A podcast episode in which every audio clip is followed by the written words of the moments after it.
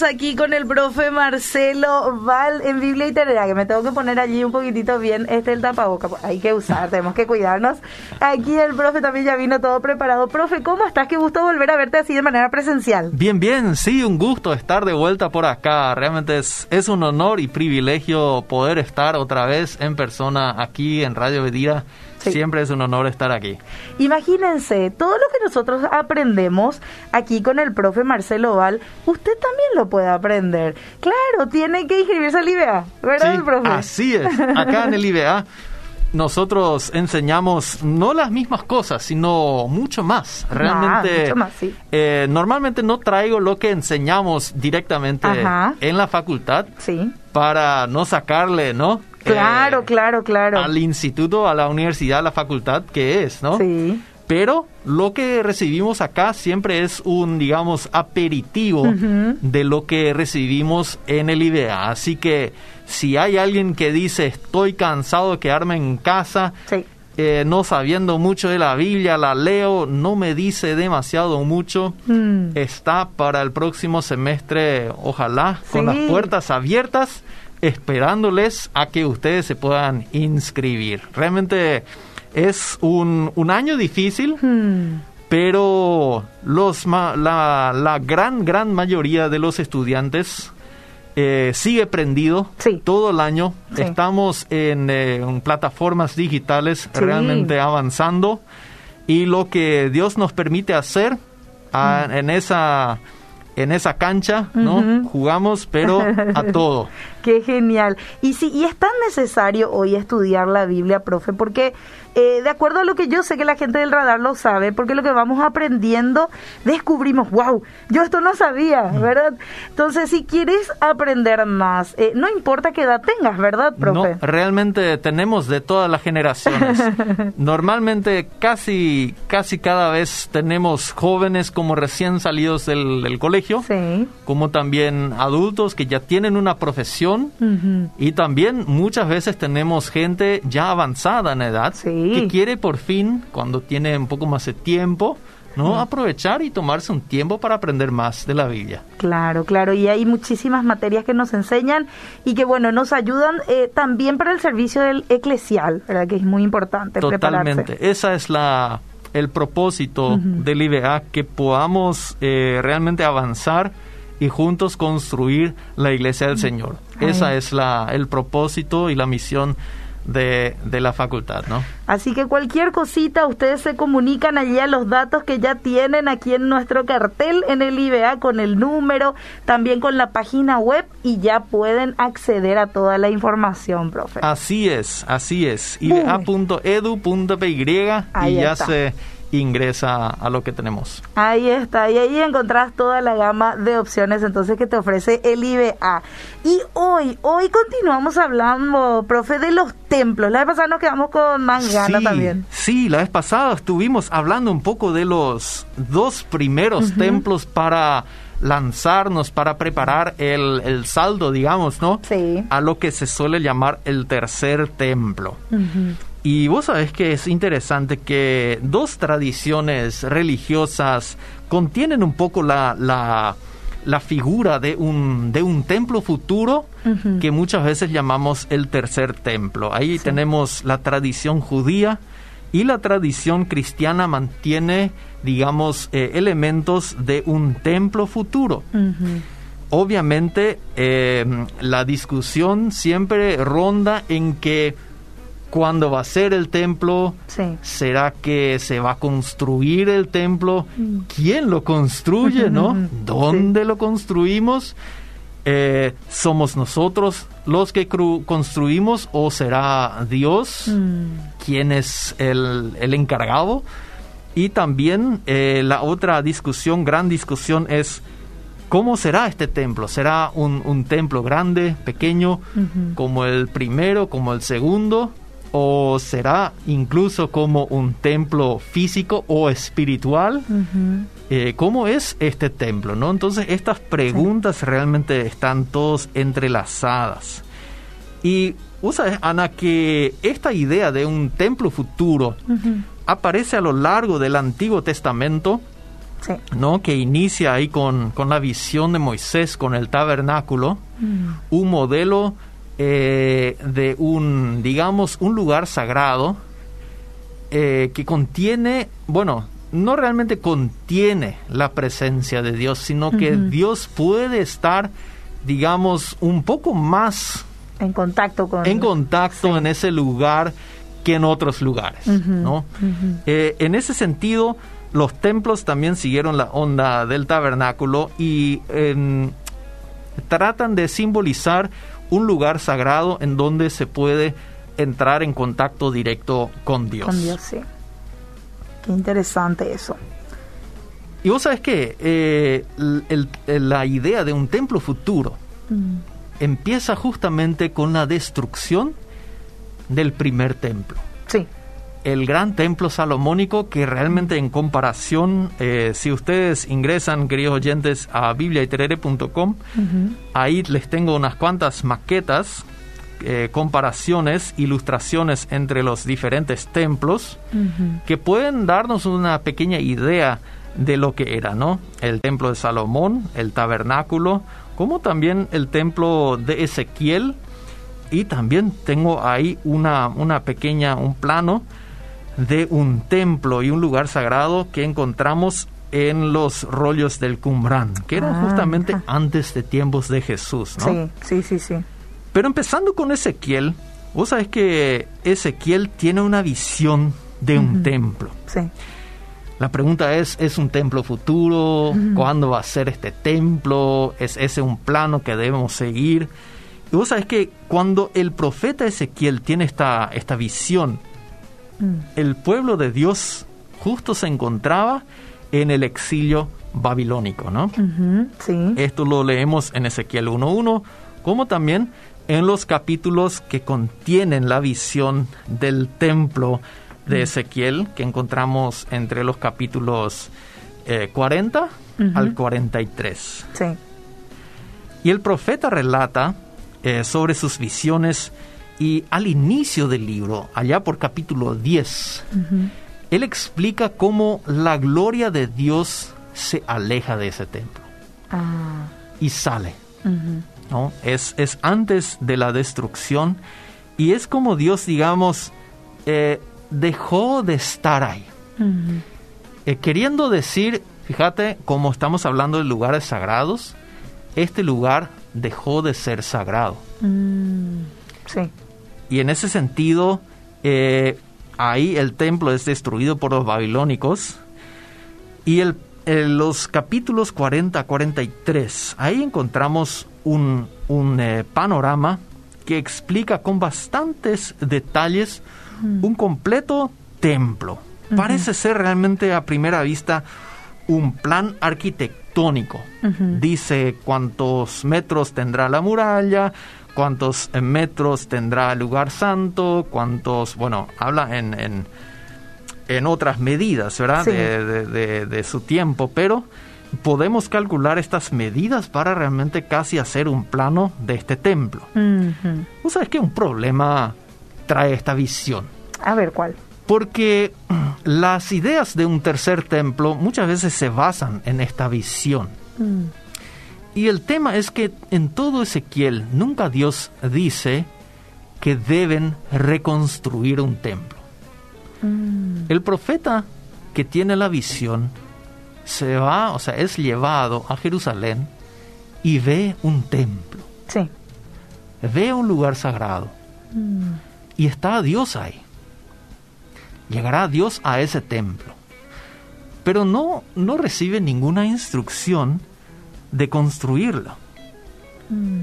Y además, vos sabes que cuando se trata de dibujar un poco este, este templo, tenemos algunos problemas, porque nos damos cuenta que hay muchas, digamos, mediciones horizontales, o sea, el largo y el ancho, pero casi nada se nos dice de la altura del templo. No sabemos, por ejemplo, eh, si será 30, 40, 50 metros de altura. Realmente no nos dice el texto específicamente esto.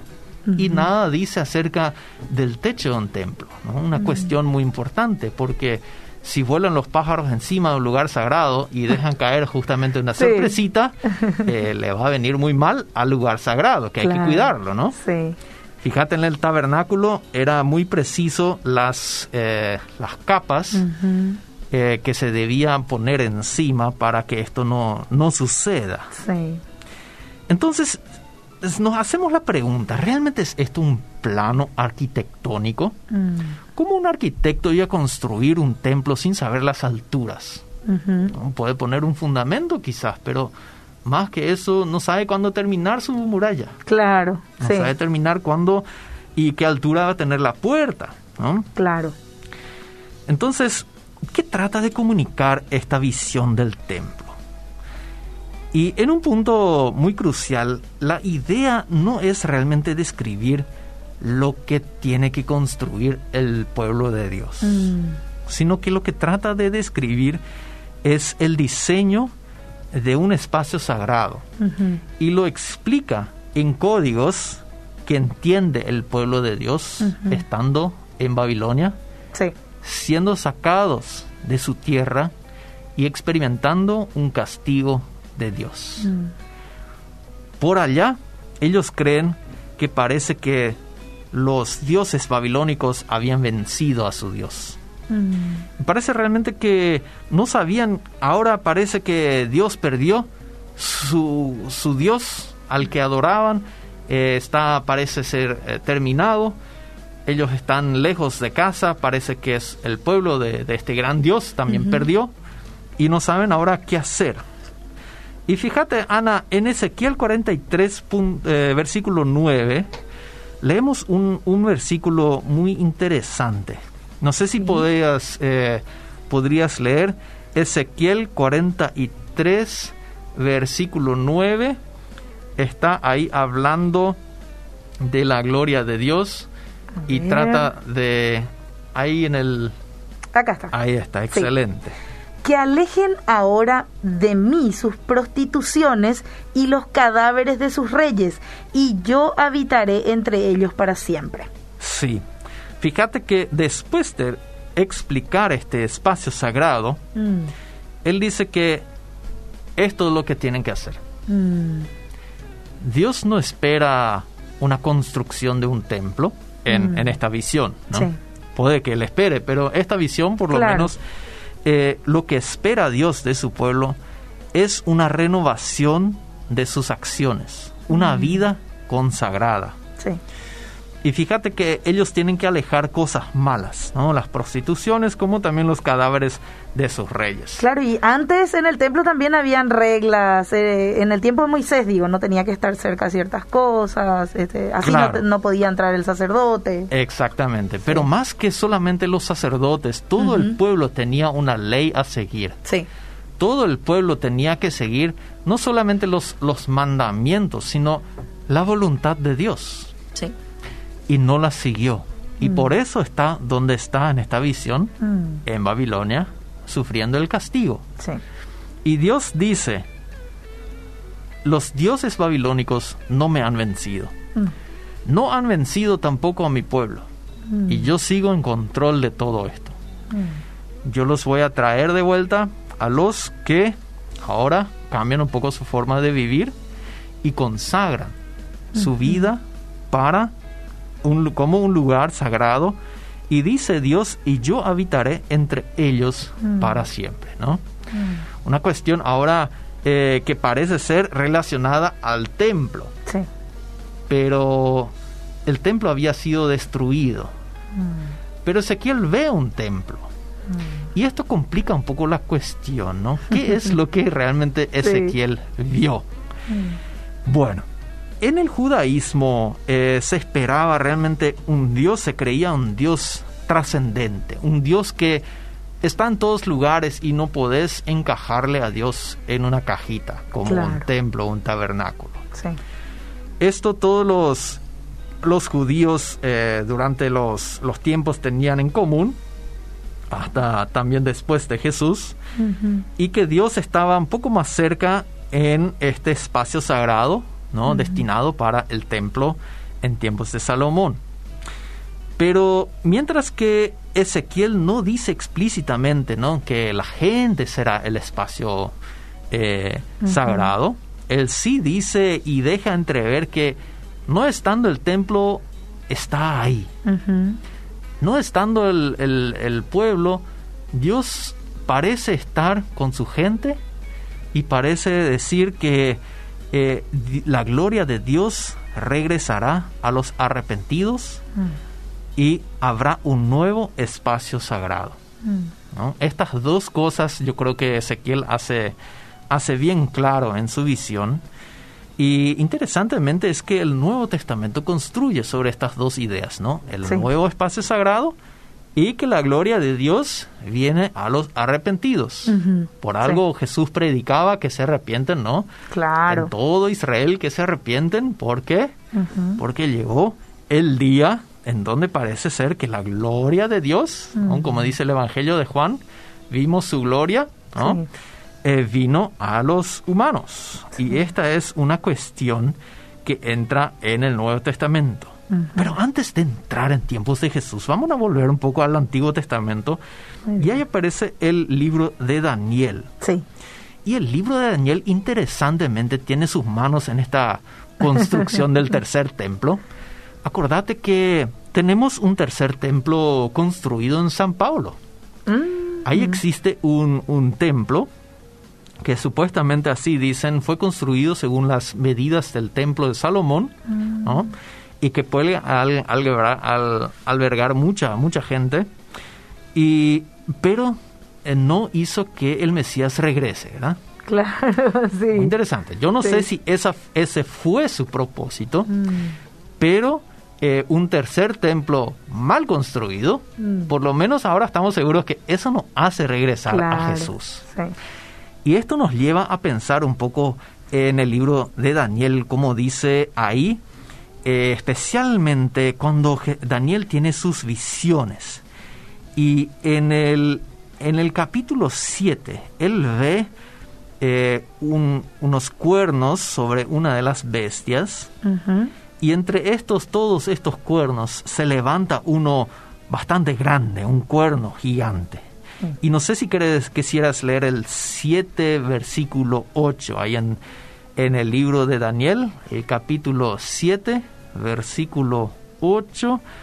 Ahí es donde leemos un poco acerca de este personaje. Sí, dice, mientras yo contemplaba los cuernos, he aquí otro cuerno, uno pequeño, surgió entre ellos, y tres de los primeros cuernos fueron arrancados delante de él. Y he aquí este cuerno tenía ojos como los ojos de un hombre y una boca que hablaba con mucha arrogancia. Exactamente, sí.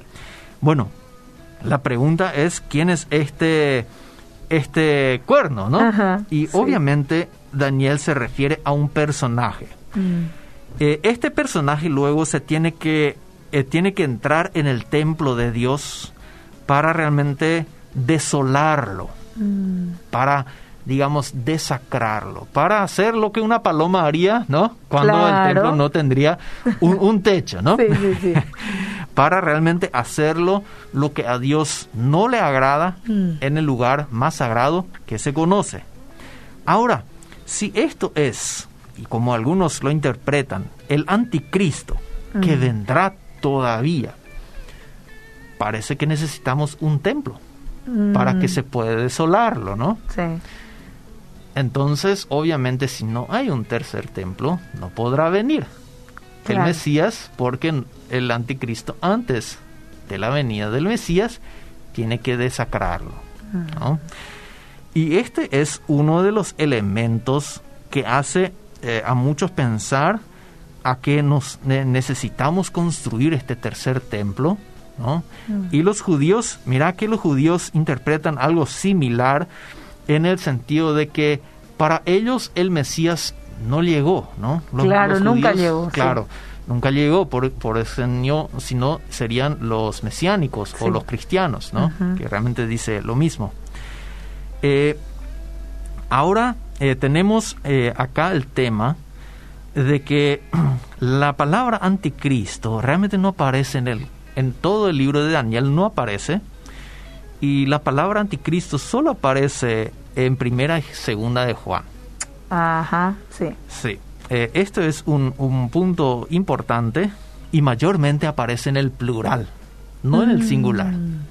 Cosa que hace, nos hace pensar acerca de, de, cómo es lo que pensaban acerca del, del de el anticristo, de los anticristos. Claro, ¿no? es la misma idea que nosotros tenemos hoy. Y parece ser, ¿no? Parece ser que eso indica un poco la Biblia y quizás deberíamos rever un poco qué, qué es lo que la Biblia trata de decir acerca de esto.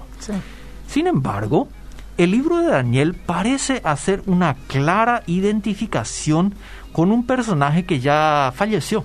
Ah, sí y es este famoso personaje Antíoco Epífanes.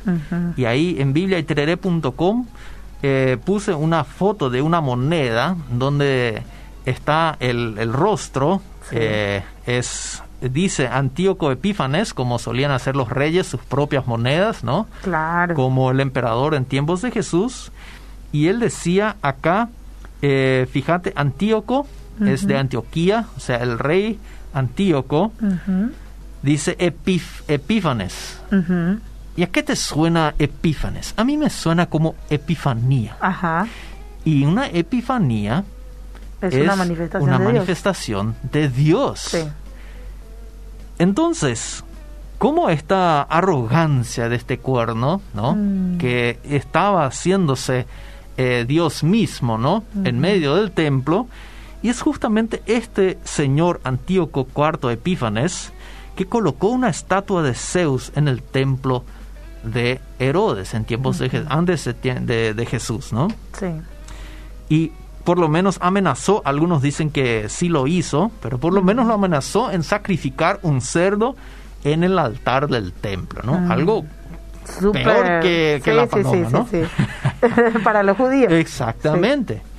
Entonces, Parece ser que a esto eh, hace referencia también Marcos 13 y Mateo 24 que hablan de la destrucción del templo, ¿no? Cuando ahí Jesús dice a sus discípulos, eh, ninguna piedra quedará sobre otra, ahí le preguntan, ¿cuándo sucederá todo esto? Mm. Y a esta pregunta eh, Jesús hace referencia a la desolación mm. que, que de la cual Daniel nos habla. Y dice Marcos en su Evangelio que el lector entienda. ¿Y qué nos quiere decir esto? Que el lector hubiese entendido de qué se habla. O sea que habrá seguramente alguien de una nación extranjera que vendrá y hará cosas horribles al lugar sagrado que es el templo. Y sucede que en el año 70 después de Cristo, los romanos destruyen el templo de Jerusalén, ¿no? Ya. Y este es uno de los temas que, también tienen eh, arte y, parte de la idea del, tercer templo, ¿no? Mm.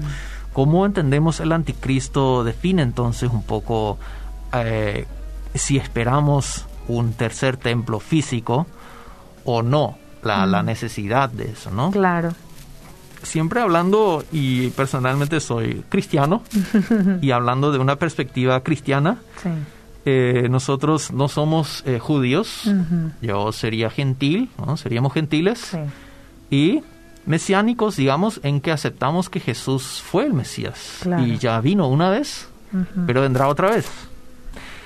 Entonces, esto define un poco lo que esperamos y lo que esperan los que dicen que el Mesías no vino todavía. Y mira que en los, en los tiempos antes de Jesús tenemos esa comunidad de Qumran. Y ahora cuando hablamos de los rollos de Qumran acá en, el, en el podcast también, eh, los rollos de Qumran reflejan eh, una biblioteca que tenían un grupo sectario en tiempos antes de Jesús y un poco más, poco después de Jesús incluso. sí. O sea, son un grupo que está ahí nomás mientras Jesús vivía. Y podemos ver y mirar a través de estos eh, escritos en una biblioteca de un grupo eh, en tiempos de Jesús. Mm. Y uno de estos eh, rollos se llama el rollo del templo. Mm. Y este rollo del templo, interesantemente, también habla de que eh, cita a, es Éxodo, cuando sale el pueblo de Israel a través del, eh, del Mar Muerto, eh, perdón, del, Mar Rojo, ahí saliendo de Egipto, en, en el cántico de Moisés dice, un templo del Señor establecerás con tus manos. Dios reinaré, reinará por siempre. Y esto dice entonces, ¿no? Eh, el comentario de este rollo de los Qumran, este templo del Señor que establecerá Dios con sus manos. Oh, fíjate, ahí tenemos quien lo va a construir, ¿no? Sí. Que esto, esta gente creía, ¿no? Y ellos decían que esto se refiere a la casa en la que la gloria eterna aparecerá sobre ella siempre. Suena un poco a, en medio de Ezequiel y el Evangelio de Juan, ¿no? Ese habitaré siempre con ustedes y también como Mateo dice, estaré entre ustedes hasta el fin del mundo, ¿no? Y dice que y ordenó construir para él un templo de hombre. Mm. Un templo de hombre. ¿Qué es un templo de hombre? ¿no? Y nos damos cuenta que tenemos acá, en tiempos de Jesús, un grupo que se había retirado del templo de Herodes. Mm. Tiempos de Jesús no se iban al templo porque estaban en contra de quienes estaban ahí sirviendo a Dios. Fíjate que esto vemos eh, los herodianos y los fariseos estaban ahí mezclados en el tiempo en el templo. ¿No? Y, eh, son los dos que tramaban en contra de Jesús. O sea, Jesús acá parece ser un poco más eh, junto con los de Cumbrán, que no está de acuerdo en cómo se lleva a cabo las cosas en el templo. Sí. Entonces, dice un tratado de este de este grupo de, de Qumran que eh, santificaré mi templo con mi gloria, ¿no? Esto es Dios el que está hablando. Sí. Pues haré morar sobre él mi gloria hasta el día de la creación, o sea, cuando cree mi templo. ¿Quién mm. lo va a hacer? Otra vez parece que cuando cree mi cree mi pueblo, mi templo, cuando él lo va a hacer. Claro, Dios. Exactamente. ¿Y si es que Dios va a hacer este templo? Mm. Y pensamos en un templo de hombre, ¿no? En, mm. esta, en esta secta que no está de acuerdo con lo que sucede en el templo de Herodes, mm. en contraste con, digamos, los fariseos, en contraste con los saduceos, en contraste con los eseños. En ese sentido, tenemos acá a Jesús mucho más cerca de este grupo que del otro grupo. Jesús está más en contra que a favor de lo que sucede en el templo. Mm. Y mira que la esperanza de un templo en perfección y un templo eterno, mm. un, templo ideal, mm. un espacio sagrado, Dios en medio de su pueblo. Esto suena a algo para todo cristiano. Claro. Y dice, incluso en tiempos del segundo templo, en tiempos de este, eh, cuando salieron del exilio, hasta tiempos de Jesús, en todo este tiempo, eh, se esperaba un templo mucho más ideal de lo que se tenía. algunos por la edificación, mm. como leemos en Estras y Nehemías, pero otros también como quiénes serían los sacerdotes, mm. Y, Jesús obviamente habla de estas cuestiones, de quiénes son los sacerdotes, ¿Quién qué será el templo. Y queremos entrar un poco más la próxima vez en cómo Jesús habla de sí mismo acerca del templo, ¿no? Mm. Pero dice él, y digo para los cristianos mesiánicos, ¿no? Que somos mesiánicos, sean, sean judíos o no, sí. Eh, Jesús indica que su cuerpo es el templo. Este era el templo. Que... Este es el templo. Mm. Un templo de hombre. Mm. Que nosotros no hemos construido, sino que Dios ha construido. Mm. Está en medio de su pueblo. Y dice, y la gloria de, eh, de Dios acampó entre nosotros. ahí en Juan capítulo 1. Mm. La gloria de Dios acampó. O sea, es, la, es el verbo de lo que se puede hacer en un tabernáculo. O sea, podríamos decir tabernacular. Claro. Acampar en una tienda. Eso es lo que se hace en un tabernáculo. y es el mismo verbo de lo que sigue el, el sustantivo tabernáculo. Y eso es lo que hizo la gloria de Dios entre nosotros. Mm. Jesús. Esto es Jesús. Y los creyentes, así lo dice Pablo en 1 Corintios 6, 19. No sé si quisieras leer un poco ese versículo. Dice lo siguiente, ¿o no sabéis que vuestro cuerpo es el templo del Espíritu Santo que está en vosotros, el cual tenéis de Dios y que no sois vuestros? Exactamente. Un templo de Dios, un templo de hombre. Mm. Y es esta la gloria de Dios, el Espíritu Santo mismo que está y habita en medio de su pueblo. O sea, la esperanza de un templo futuro inicia con el libro de Ezequiel, ¿no? Después entra un poco de cómo interpretamos a Daniel, si esperamos algo futuro eh, físico o no. Y finalmente la era mesiánica, eh, a los que los profetas decían, sí, cuando viene el Mesías, ahí va a ser todo nuevo. Ah, la nueva creación, nuevo templo, nueva gloria de Dios, todo junto otra vez. Y esto para los cristianos sucedió y sucede con Jesús, que era el Mesías. Si nosotros decimos que Jesús no era el Mesías, esta esperanza queda todavía abierta. Claro, en un futuro. Exactamente. Por eso muchos judíos todavía discuten acerca de esta mm. cuestión. Y a veces como cristianos nos dejamos llevar un poco en esta cuestión de una construcción de un templo futuro. Y dice eh, que esto es eh, en parte que ya se ha hecho realidad en Cristo. Cuando Cristo vino, parte, y no por completo, pero en parte todo esto ya se desarrolló y se volvió una realidad. Y el apóstol Pablo identificó a los creyentes individuales, mm. pero también como el grupo, al templo del Espíritu de Dios. Él también entiende que esta expectativa, en parte, se cumplió. Mm.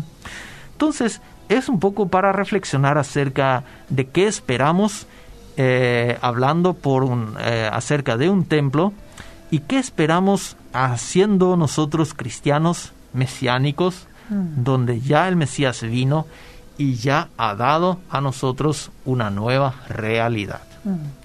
El que tenga oídos para oír, que oiga, ¿verdad, profe? Muy bien, qué interesante. Y, seguiremos aprendiendo el siguiente miércoles. Así es, en dos miércoles vamos a estar hablando acerca de cómo Jesús ahora entendió el templo. Vamos a entrar un poco más en esta cuestión y, qué nos queda entonces de este templo, ¿no? Y cómo es en una pandemia que tenemos templo, no tenemos, ¿cómo funciona esto? Ahí está, no se pierdan el siguiente entonces episodio de este podcast buenísimo, Biblia y Tereré. Gracias, profe, por tu presencia. Un gusto, un gusto. Bueno, nosotros seguimos en el radar.